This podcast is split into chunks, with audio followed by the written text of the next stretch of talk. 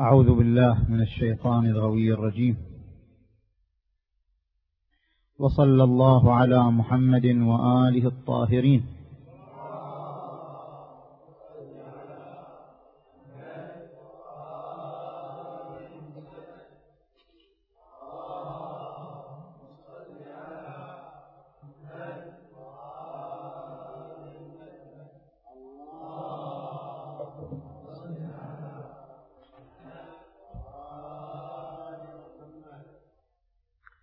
بسم الله الرحمن الرحيم. هو الذي بعث في الأميين رسولا منهم يتلو عليهم آياته ويزكيهم ويعلمهم الكتاب والحكمة وإن كانوا من قبل لفي ضلال مبين.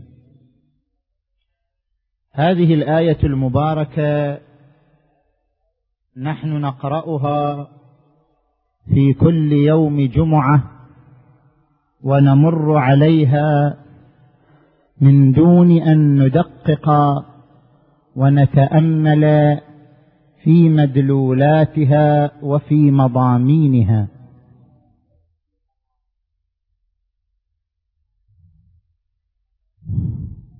فكرت في هذه الآية المباركة في الليلة السابقة فتوصلت إلى أن في هذه الآية عشرة بحوث لم يتعرض لها أحد من المفسرين ولم يمر عليها أحد من الباحثين ولا بد من المرور عليها ولو اجمالا لمعرفة ما تنطوي عليه هذه الآية الصغيرة التي تمر على ألسنتنا كثيرا عند قراءتها وتلاوتها. البحث الأول هو عنصر البعث هو الذي بعث في الأميين رسولا منهم. ماذا ينطوي عليه عنصر البعث؟ من مدلول اجتماعي ينتهجه كل داعية وكل من يحمل هدفا نبيلا. البحث الثاني حول قوله في الأميين رسولا منهم. في الأميين رسولا منهم هل هذه الفقرة رمز للبرهان على صدق نبوة النبي صلى الله عليه وآله أم أن هذه الفقرة بيان لفطرية الدين الذي أتى به النبي محمد صلى الله عليه وآله؟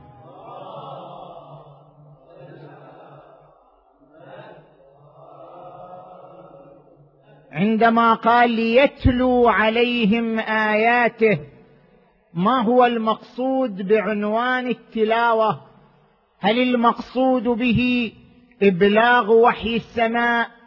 أم المقصود به الإشارة إلى الإعجاز الحسي للقرآن الكريم الذي لا يقل عن درجات إعجازه ومراتب إعجازه في المساحات الأخرى.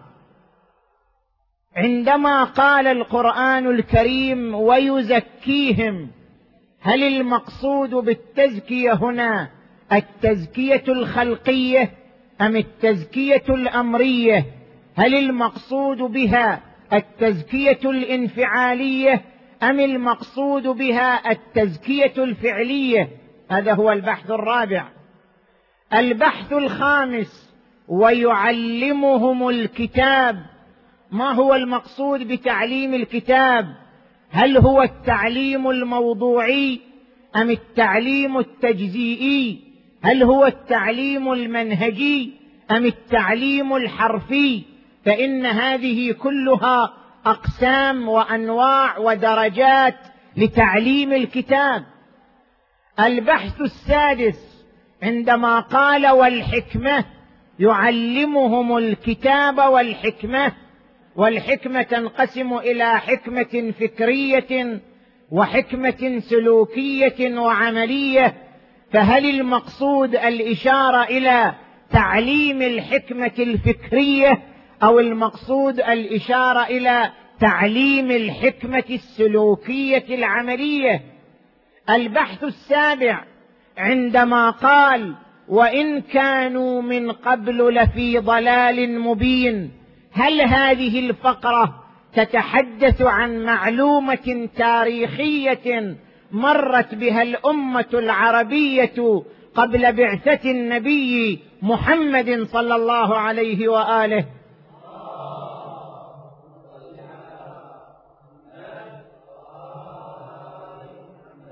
أم المقصود بها الإشارة إلى مدلول تربوي يعتمد عليه القادة والدعاة ألا وهو بعث روح النشاط والمواصلة والاستمرار في مسيرة الدعوة وحركة التغيير. البحث الثامن عندما قال يتلو عليهم آياته ويزكيهم ويعلمهم الكتاب والحكمة هل هذه الأدوار أدوار طولية أم أدوار عرضية؟ يعني هل أن كل دور من هذه الأدوار يتوقف على دور سابق أم أن هذه الأدوار في عرض واحد وفي رتبة واحدة من دون توقف لكل دور على دور آخر؟ البحث التاسع عندما تعرض لهذه الأدوار في قوله يتلو عليهم آياته يزكيهم يعلمهم الكتاب والحكمة. عندما تعرض لهذه الأدوار هل استعراض هذه الأدوار من أجل بيان وظيفة الدعاة من رجال الدين ومن المبلغين أم من أجل الحديث عن العناصر المقومة للشخصية المؤمنة الملتزمة؟ البحث العاشر أن هذه الأدوار التي تعرضت لها الآية المباركة هل هي تفسير للرسالة؟ حيث قال رسولا منهم ثم قال يتلو عليهم آياته ويزكيهم ويعلمهم الكتاب والحكمة. فهل هذا تفسير لمعنى الرسالة؟ وبيان لما استبطن عليه عنوان الرسالة؟ أم أن هذه وظائف أخرى تحلى بها النبي محمد صلى الله عليه وآله؟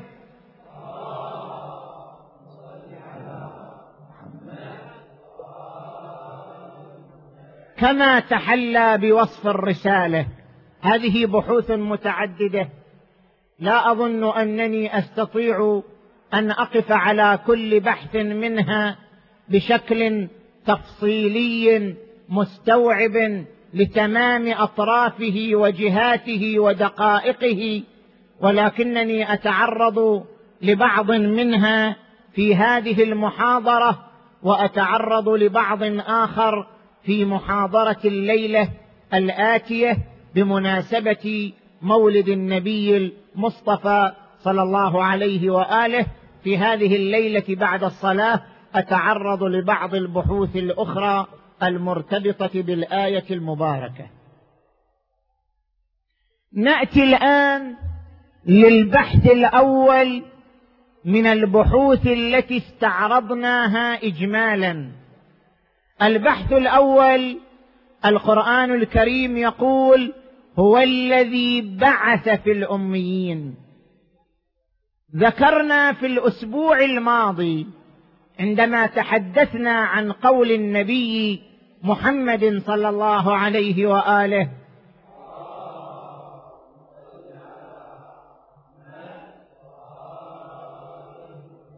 لو لم يبق من الدنيا إلا يوم لبعث الله رجلا من أهل بيتي يملأ الأرض قسطا وعدلا كما ملئت ظلما وجورا. تحدثنا عن معاني البعث في القرآن. قلنا بأن البعث قد يأتي بمعنى الإرسال. أرجه وأخاه وابعث في المدائن حاشرين. وقد يأتي بمعنى الإظهار. مثل كان الناس أمة واحدة فبعث الله النبيين مبشرين ومنذرين. وقد يأتي بمعنى إعادة الحياة. قالوا يا ويلنا من بعثنا؟ من مرقدنا هذا ما وعد الرحمن وصدق المرسلون. وقد يأتي بمعنى الرفعة والإعلاء كما في قوله تعالى عسى أن يبعثك ربك مقاما محمودا.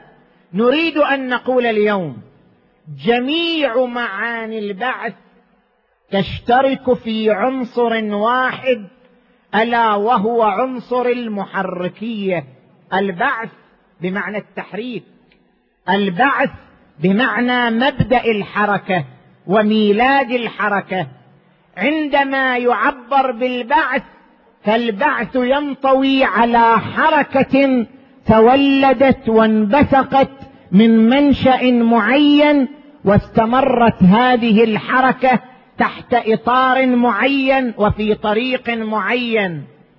بعث الله النبيين مبشرين ومنذرين بعث في الأميين رسولا منهم البعث بمعنى ميلاد الحركة بمعنى انبثاق الحركة. كل بعث يستبطن على نوع من الحركة. بعث الحياة يعني حركة الحياة في الجسم وفي العظام البالية النخرة. بعث الرسل يعني انبثاق الحركة التغييرية في جسم الأمة وفي جسم المجتمع. بعث المقام المحمود. عسى أن يبعثك ربك مقاما محمودا. يعني أن النبي يعيش حركة تكاملية من مقام إلى مقام أرقى منه حتى يصل إلى المقام الأسمى من المقامات التي أعدها الله للجنس البشري. اذا البعث ينطوي على الحركة. بعث في الأميين رسولا منهم. يعني خلق حركة تغييرية في جسم الأمة من خلال إرسال النبي صلى الله عليه وآله. البعث ينطوي على الحركة. بما أن عنوان البعث يستبطن معنى الحركة فالآية المباركة لا تريد أن تتحدث عن مسألة تاريخية وهو أن الله أرسل للأمة العربية رجلا منهم. لا تريد أن تشير الآية المباركة وترمز الآية المباركة لمدلول اجتماعي من خلال التعبير بالبعث. ما هو هذا المدلول الاجتماعي؟ هذا المدلول الاجتماعي هو عبارة عن أن دور كل من يحمل هدف. أي إنسان يحمل هدفا؟ كل إنسان يحمل هدفا ويجيء إلى المجتمع بذلك الهدف لا بد أن يكون وصوله للهدف عبر نظام الحركة وعبر طريق الحركة. والمقصود بالحركة أنه لا بد أن يدرس خطواته ولا بد أن ينتهج الحسابات الدقيقة لكل مرحلة يمر بها كي يعرف أنه يسير على ضوء نظام حركي أو أنه ما زال في حالة الجمود وفي حالة الركود. الإنسان الذي يفتح مشروعا تجاريا إنسان يفتح مشروعا تجاريا أليس هذا الإنسان في كل مرحلة يقوم بحسابات مالية ليعرف أن أمواله تتحرك أم أن أمواله جامدة؟ أليس مقتضى الحكمة بما أنه يريد أن يصل إلى هدف الربح؟ يريد أن يصل إلى هدف جمع الثروة وتحصيلها.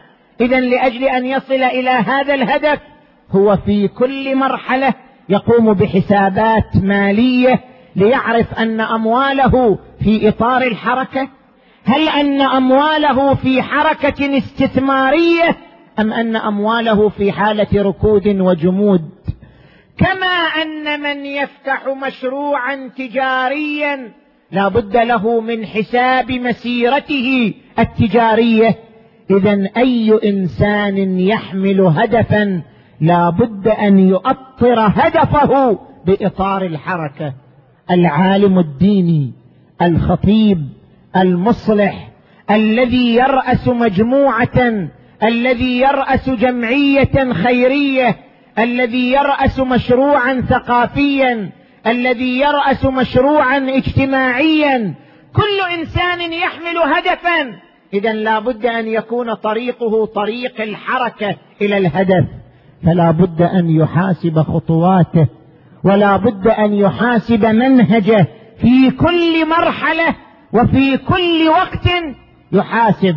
ماذا وصلنا إليه وماذا خسرناه ما هي الإيجابيات التي ترتبت على مسيرتنا؟ وما هي السلبيات التي ترتبت على مسيرتنا؟ عالم الدين الخطيب المصلح الذي يرأس أي مشروع اجتماعي. لا بد أن يقرأ منهجه في كل زمن وفي كل مرحلة. ليعرف أنه فعلا يتحرك أو أنه ما زال جامدا. ماذا أثمرت مشروعاته الثقافية؟ ماذا أثمرت مناهجه الفكرية؟ ماذا أثمرت أطروحاته وتطلعاته؟ لا بد أن يتعرف على ذلك من خلال المحاسبة الدقيقة لكل خطوة ولكل مرحلة. إذا عرف أنه يسير في إطار البعث يعني في إطار الحركة. إذا فمسيرته مثمرة. وأما إذا تخلف عن الحركة وتقهقر إلى الوراء إذا ليس هو مندرجا ومؤطرا بإطار البعث الذي طرحته الآية المباركة. هو الذي بعث يعني خلق حركة تغييرية تؤتي ثمارها. كل حين بإذن ربها ببركة جهود النبي وطاقات النبي محمد صلى الله عليه وآله.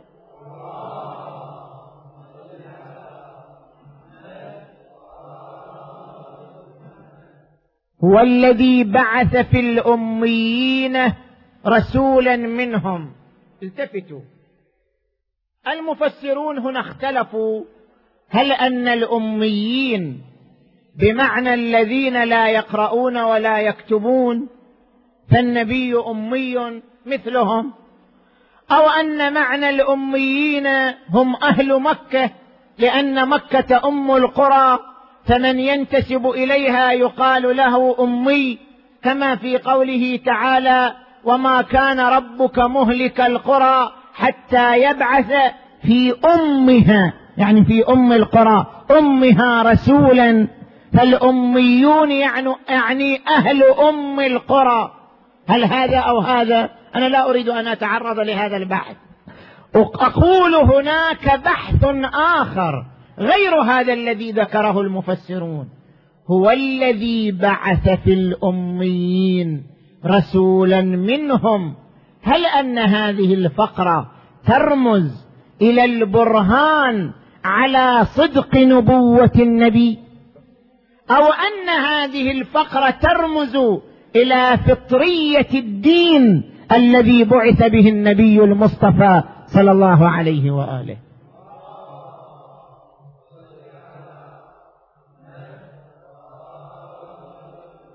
حتى أشرح لك هذا المعنى التفت إلي. العلماء يقولون البرهان على صدق نبوة النبي دليل رياضي يعبر عنه بدليل حساب الاحتمالات. ما معنى هذا الدليل الرياضي في مقامنا هذا في محل كلامنا هذا؟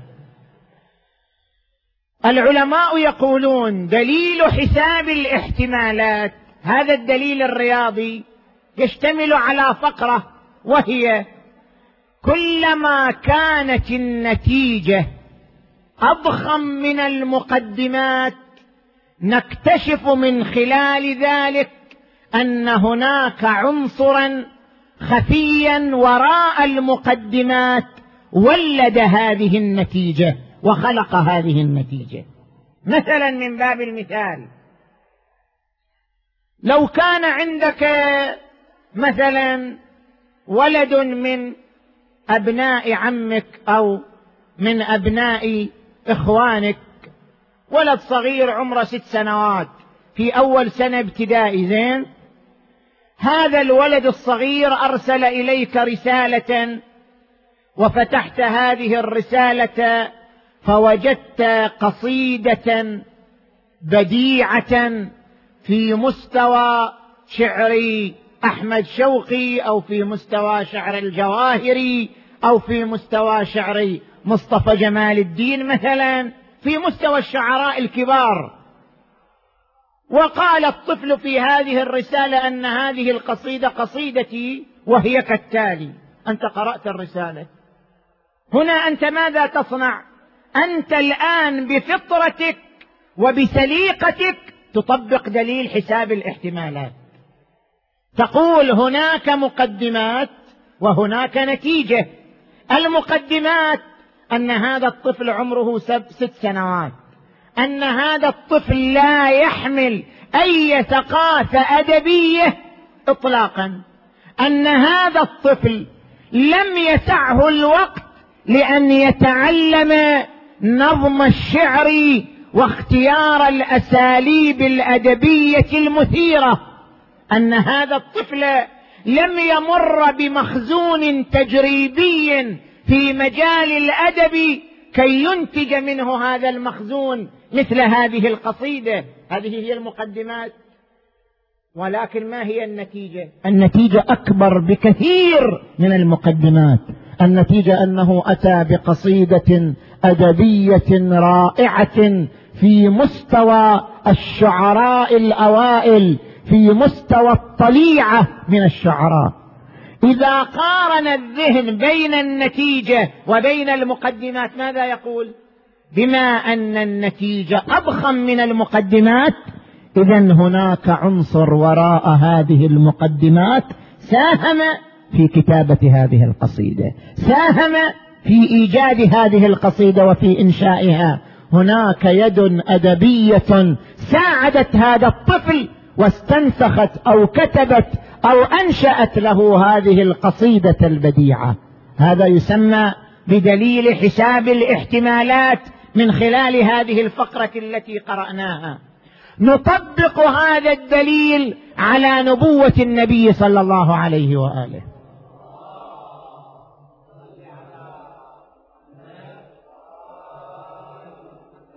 النبي صلى الله عليه وآله. طبعا إحنا نجي للمقدمات الظاهرية. الله أعلم بالواقع. الواقع لم ينكشف لدينا في ذلك الوقت. نحن نأتي للمقدمات الظاهرية. من هو؟ رجل يتيم لا يقرأ ولا يكتب. إلى أن بعث لم يكن يقرأ ولا يكتب.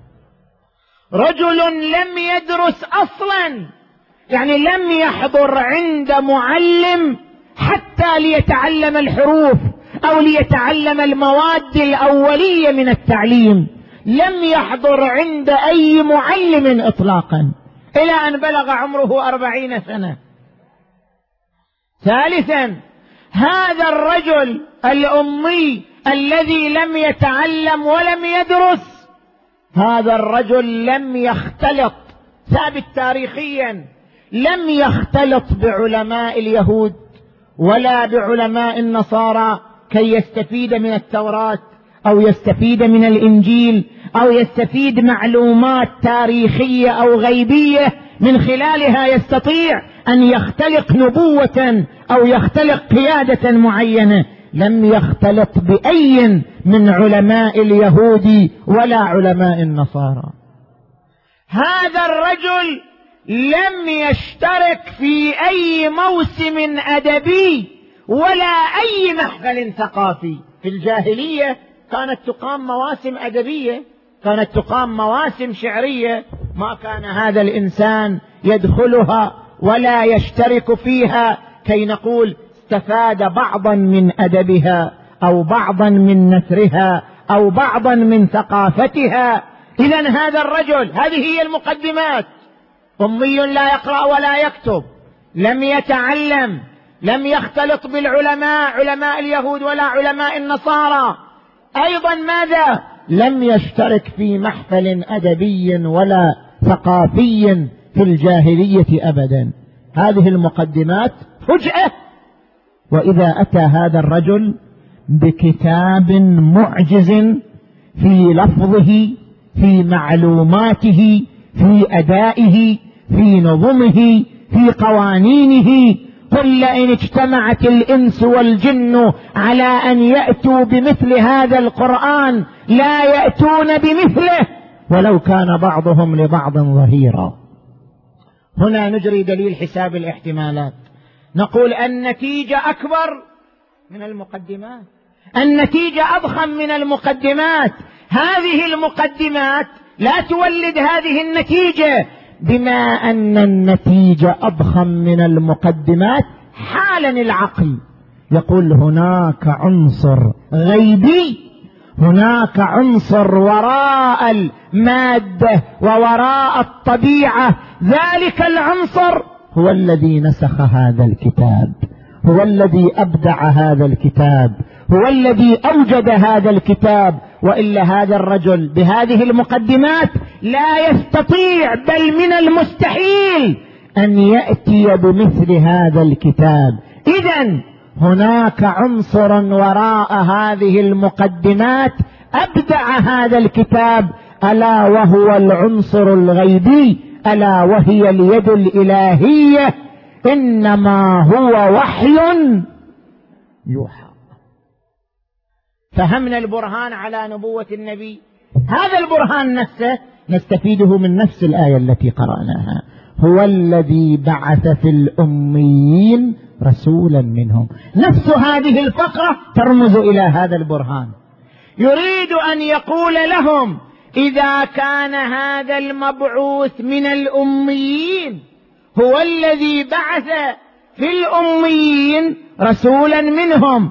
إذا كان هذا المبعوث اميا بعث من الأميين ومع ذلك أتى بكتاب عجز عنه المثقفون فضلا عن الأميين فهذا دليل قاطع وبرهان ساطع على صدق نبوته محمد صلى الله عليه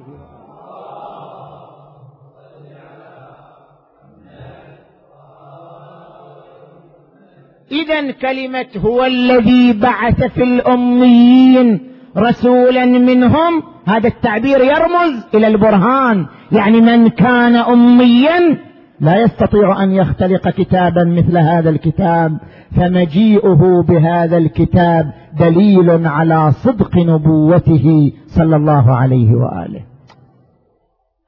أو أن هذه الفقرة من الآية المباركة ترمز إلى فطرية الدين الإسلامي الذي بعث به النبي. كيف ترمز إلى فطرية الدين الإسلامي؟ علماء النفس يقولون لغة التفكير على قسمين لغة أولية ولغة ثانية ثانوية. شنو الفرق بين اللغة الأولية واللغة الثانوية؟ صنف من الناس يفكر بلغة أولية وهناك صنف من الناس لا يفكر بلغة ثانوية. ما هو الفرق بين اللغتين؟ كل إنسان عندما يفكر فهناك أصول لتفكيره يعتمد عليها. كل إنسان عندما يفكر هناك طرق لتفكيره يعتمد عليها. من يرتبط بالفلسفة تكون أصول تفكيره أصول فلسفية. من يرتبط بالفقه تكون أصول تفكيره اصولا فقهية. من يرتبط بعلم النفس أو علم التربية تكون أصول تفكيره اصولا نفسية. كل من يتأثر بثقافة معينة فأصول تفكيره تتاثر بإطار تلك الثقافة. وتنحصر وتتقوقع في إطار تلك الثقافة التي تأثر بها.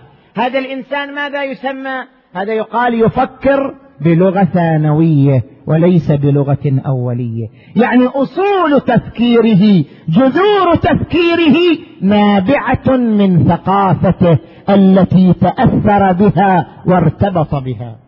أما هناك صنف من الناس لا. لغته لغة أولية. ما معنى ذلك؟ أصول تفكيره أصول فطرية. مثل ما نقول هذا الإنسان فطري. هذا الإنسان يفكر بطبعه بفطرته. لا من خلال ثقافة ولا من خلال نظم معينة ولا من خلال مبادئ معينة. هذا إنسان ما درس ولا تعلم ولا تثقف. اذا أصول هذا الإنسان وجذوره في مقام التفكير أصول فطرية طبيعية يفكر بمقتضى طبيعته بمقتضى فطرته بمقتضى سليقته وليس متاثرا بأي منهج ولا بأي إطار ثقافي آخر. من هنا يا إخوان؟ كلمة الأميين أنا أقول لا يراد بها من لا يقرأ ولا يكتب ولا يراد بها أهل أم القرى. لا المراد بالأميين معنى ثالث. ما هو؟ هو من يفكر بلغة أولية. الأميون هم الفطريون. الأمي هو الشخص الفطري الذي يفكر بلغة أولية. الأمي هو الذي لم تتأثر أصول تفكيره ولا جذور تفكيره بثقافة أخرى ولا بمنهج آخر. إنسان كما ولدته أمه. ولذلك يسمى أمي. أمي يعني كما ولدته أمه. أمي مو معنى أنه لا يقرأ ولا يكتب يعني يقرأ يكتب أي شيء آخر. لكن تفكيره على مقتضى أميته. على مقتضى فطرته على مقتضى سليقته وطبعه. الأميون هم الفطريون. ولعل الآية الأخرى في القرآن الكريم ومنهم أميون لا يعلمون الكتاب إلا أماني. يعني فطريون يأخذون المعلومات بصورتها الفطرية النقية من شوائب الثقافات. العارية من شوائب الثقافات الأخرى. فطريون يفكرون بلغة أولية. القرآن الكريم يريد أن يقول أن الدين الذي بعث به النبي صلى الله عليه وآله ليست أطره اطرا فلسفية ولا أطره اطرا علمية ولا أطره اطرا مادية. يعني أن أصول هذا الدين وجذور هذا الدين ليست نتاجا بشريا وليست نتاجا لعقل بشري. كي تكون متأثرة بثقافة معينة أو بإطار معين. هذا الدين دين السماء وبما أنه نتاج السماء اذا أصوله أصول فطرية أصول إنسانية أصول طبيعية. هذا الدين لأنه نتاج السماء فهو على طبق اللغة الأولية وليس على طبق اللغة الثانوية. لأن هذا الدين ليس نتاجا بشريا اذا أصول تفكيره أصول فطرية. لذلك النبي جاء إلى الفطريين بدين فطري ينسجم مع أصول تفكيرهم ومقتضى سليقتهم فأقم وجهك للدين حنيفا. فطرة الله التي فطر الناس عليها. لا تبديل لخلق الله. هو الذي بعث في الأميين رسولا منهم يتلو عليهم آياته. أتعرض لهذا البحث الثالث وأنتهي إن شاء الله. يتلو عليهم آياته. ما هو المقصود بالتلاوة؟ كثير منا عندما يقرأ الآية المباركة يتصور أن المقصود بقوله يتلو عليهم آياته يعني يبلغهم الوحي. نحن نلاحظ في القرآن الكريم أن كثيرا ما يربط بين اسم النبي وبين الرسالة. شوف أنت تلاحظ القرآن الكريم جميع الآيات التي ذكرت اسم النبي ذكرت الرسالة. مثلا وما محمد إلا رسول قد خلت من قبله الرسل. ما كان محمد أبا أحد من رجالكم ولكن رسول الله وخاتم النبيين. ومبشرا برسول يأتي من بعدي اسمه أحمد. محمد رسول الله والذين معه أشداء على الكفار رحماء بينهم. صلوا على محمد.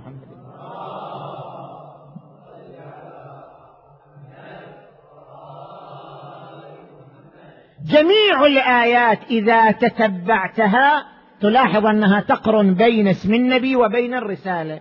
النبي هو الرسول محمد هو الرسول. هل المقصود بالتلاوة هنا التبليغ؟ هو الذي بعث في الأميين رسولا منهم يعني بما أنه رسول فوظيفة الرسول تبليغ ما أرسل إليه. تبليغ ما أوحي إليه يتلو عليهم آياته يعني يبلغهم وحي السماء كما هي وظيفته. هذه هي وظيفته. وهذا هو المقصود من الآية المباركة. أم أن المقصود شيء أعمق من ذلك وشيء أدق من ذلك.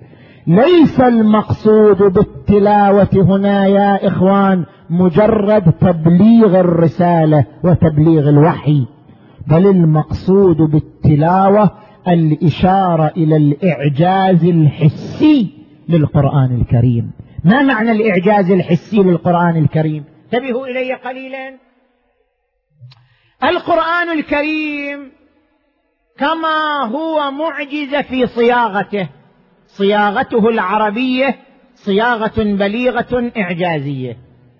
هو معجز أيضا في ماذا؟ في معلوماته.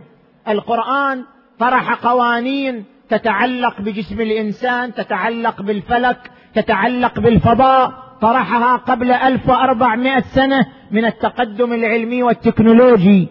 كما أن القرآن معجز في معلوماته معجز في غيبياته. القرآن تنبأ بأحداث حصلت بعد نزوله بسنين طويلة.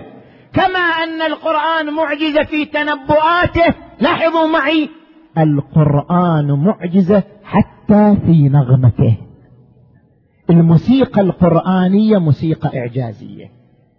صوت القرآن نغمة القرآن هي نغمة إعجازية. هناك إعجاز حسي يكمن في ماذا؟ يكمن في صوت القرآن. يكمن في نبرة القرآن وفي نغمة القرآن الكريم. كيف هذا؟ لابد أنكم اطلعتم على هذا البرنامج. تكرر في عدة قنوات في قناة الجزيرة أتي بهذا الدكتور العراقي الدكتور أحمد الحنفي تعرض للإعجاز في القرآن الكريم وتحدث عن الإعجاز الصوتي للقرآن الكريم. وقال بأنه ثبت بالتجربة تجربة كررت مئات المرات أن عندنا شخصين مصابين ب مثلا بالقلب أو أن هذين الشخصين مصابان بحالة ارتفاع في حركة القلب وسرعة النبض. نضع هذين الشخصين الذين اللذين يعيشان سرعة في النبض. نضعهما نقرأ على أحدهما آيات من القرآن الكريم بنوع من التلاوة ولا نقرأ على الآخر. نجد أن الأول الذي يستمع لآيات من القرآن الكريم على نحو التلاوة يصاب ويعرض عليه الاستقرار والهدوء أكثر من الإنسان الآخر. وقد أقيمت التجربة مئات المرات حتى ثبت لهم هذا المعنى أن لتلاوة القرآن الكريم لأداء القرآن الكريم تاثيرا اعجازيا. الموسيقى القرآنية عند تلاوة القرآن وأدائه لها تأثير إعجازي على اطمئنان النفس وعلى استقرار النفس وعلى هدوء النفس وإذا تليت عليهم آياته زادتهم إيمانا وعلى ربهم يتوكلون وقال تعالى ألا بذكر الله تطمئن القلوب؟ من هنا الآية المباركة تقول بأن هناك فرق بين القراءة والتلاوة. ليست كل قراءة تلاوة. التلاوة شيء والقراءة شيء آخر. لم يكن الرسول يقرأ بل كان يتلو. هو الذي بعث في الأميين رسولا منهم مو يقرأ عليهم يتلو عليهم. فرق بين القراءة وبين التلاوة. التلاوة ما معناها؟ التلاوة معناها قراءة القرآن وأداء القرآن بشكل ينقل مضمون القرآن من خلال النغمة الصوتية. التلاوة هي عبارة عن أداء القرآن أداء ينقل تأثيره الروحي وتأثيره الغيبي عبر الموسيقى الصوتية عبر النغمة الصوتية عبر النبرة الصوتية. هذا هو المسمى بالتلاوة. وليست التلاوة مجرد القراءة لا التلاوة شيء والقراءة شيء آخر. ولأن النبي كان أجود الناس تلاوة فكانت تلاوته للقرآن تغزو النفوس وتسيطر على القلوب وتكهرب من يستمع إلى القرآن حتى قالوا عنه شاعر أو قالوا عنه ساحر وحتى قال عنه الوليد. إنني لأسمع كلاما ما هو من كلام الإنس ولا هو من كلام الجن وإن له لحلاوة وإن عليه لطلاوة وإن أسفله لمغدق وإن أعلاه لمثمر وإنه ليعلو ولا يعلى عليه.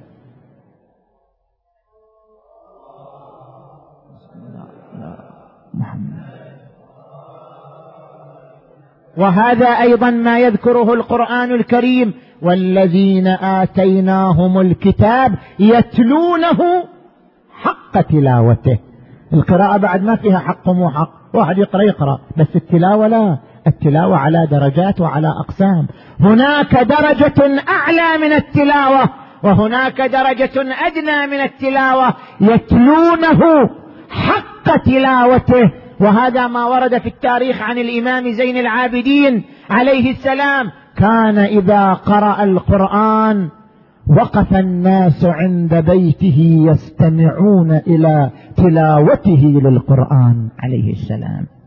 اذا الموسيقى القرآنية تنثر اعجازا حسيا للقرآن تنثر اعجازا صوتيا للقرآن. فكان النبي المصطفى صلى الله عليه وآله من خلال أدائه للقرآن يبرهن على صدق القرآن وعلى عظمة القرآن من خلال الإعجاز الحسي الذي يتمثل عند قراءته للقرآن الكريم يتلو عليهم آياته ويزكيهم ويعلمهم الكتاب والحكمة وإن كانوا من قبل لفي ضلال مبين. نسأل الله تبارك وتعالى أن يهدينا إلى الصراط المستقيم وأن يبعدنا عن الضلال وأن يجعلنا من السائرين على خطى نبينا محمد صلى الله عليه وآله.